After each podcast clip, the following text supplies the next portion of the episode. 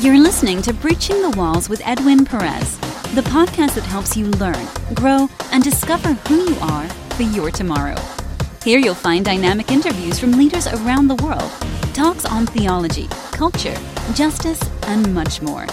And now, here's your host, Edwin Perez.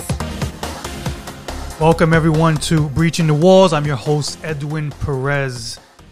And today I want to talk to you about freedom in your mind. This mind control that sometimes we go through on a daily basis. I want us to look at the book of Ecclesiastes, chapter 10, verse 8. It says this He who digs a pit will fall into it, and a serpent will bite him who breaks through a wall. This is really discussing wise planning and boundaries that we need to place in our mind. You see, digging a pit was used to capture large animals. So, this is a warning of this just retribution and uncertainty. Because we need to s- step into certain uncertainty sometimes. And you see, what that's called is that's called faith. When you step into the unknown, it's called faith. Romans 128 says, And since they did not see fit to acknowledge God, God gave them up to a debased mind to do what ought not to be done. You see, the person is engaged with an occupation that they have no business in the first place being in. And what we end up doing is we fall prey to the dangers. We're setting ourselves up for failure. Failure makes your mind trick you into believing that things that aren't true. Failure distorts your perception. Failure makes you believe that you're helpless. Failure fuels your fears and leads to unconscious self sabotage. But I want you to know that God didn't call you into failure, but into the realm of faith. Psalms 89 28. Forever I will keep my steadfast love for him, and my covenant with him will stand firm. Going back to the verse in Ecclesiastes, there was a reference to a serpent. So this snake reference, it refers to when they would construct a building, there would be certain holes within the mortars, and what that did was it allowed these snakes to take residence in the buildings within the structure. So here's my question to those that are listening here today. It's time to get rid of those snakes that have been living in your garden.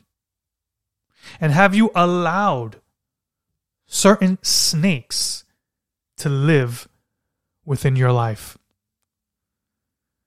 Because God wants to restore the paradise of promise that He has for you. Proverbs 23 7 says, For he is like one who is inwardly calculating. Eat and drink, he says to you, but his heart is not with you. See, there's this connection between the mind and the heart. And here it's emphasizing the character of the host.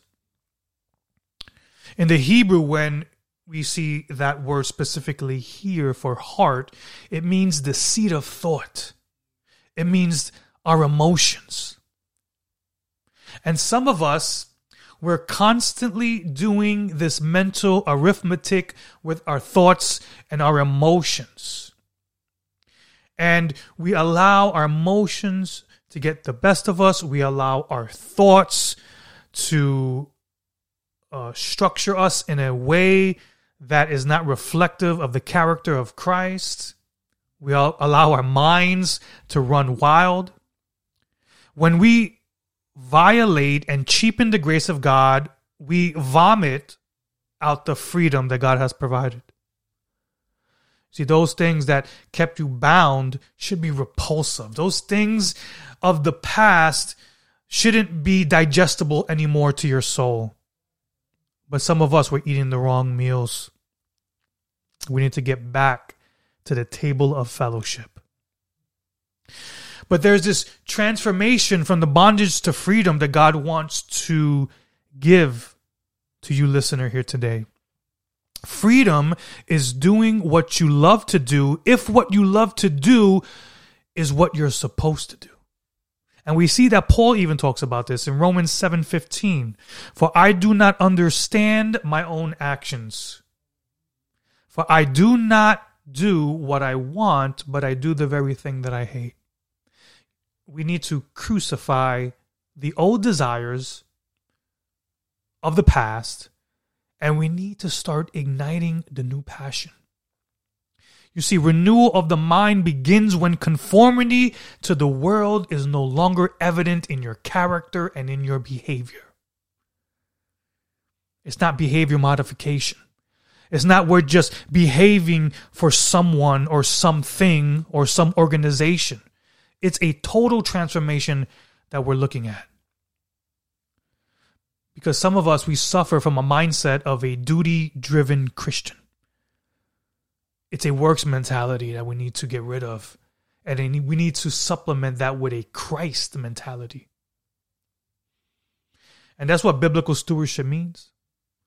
That we keep focused on what really matters and not the thing that clutters our lives, our homes, our relationships, our marriages, we've become spiritual hoarders in some of the areas in our lives, and it's time to do a deep cleaning. So, what things are you clinging onto that you know you would be better off without? Is it bitterness? Is it grudges? Is it pornography? Freedom in your mind begins with your attitude. And we read that in Philippians 2 5. Let this mind this attitude be in you, which is also in Christ Jesus. It doesn't mean here to follow a creed. Paul is not saying here to, to, to follow a theory, it's an attitude. You know, the book of Philippians, one in every 10 verses of Philippians actually speaks about the believer's attitude. So there's a driving point here.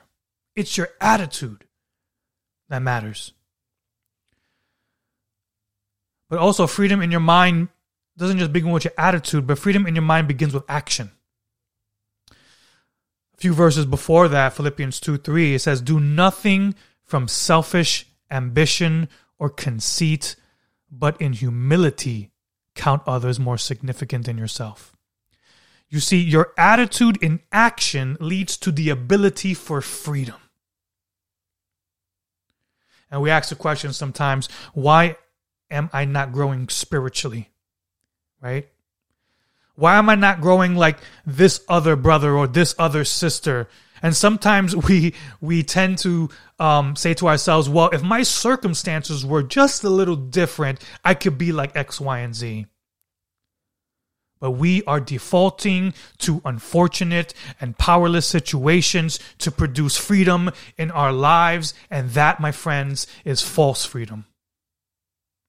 You can't change the circumstances and still hope for success if your actions and your attitude say different. And Paul gives us attitudes to stay away from. He gives us some checks and balances uh, to check your heart moment. He talks about a self promoting heart in Philippians 2 3, our selfish ambitions. He talks about an inflated ego, this conceit, these empty accolades and opinions that sometimes we have. But our biblical safeguard is found here, where it says, But in the loneliness of the mind, let each esteem others better than himself. False humility will keep you in bondage, while true humility liberates the mind.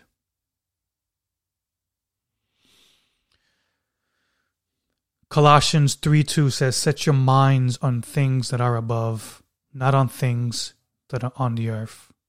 So, my dear friends, Have you allowed your mind to be set on those, those things that are above?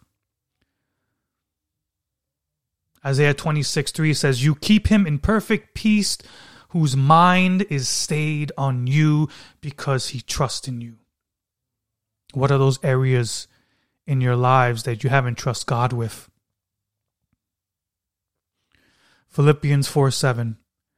And the peace of God, which surpasses all understanding, everything, will guard your hearts and your minds in Christ Jesus. Thank you for listening. God bless.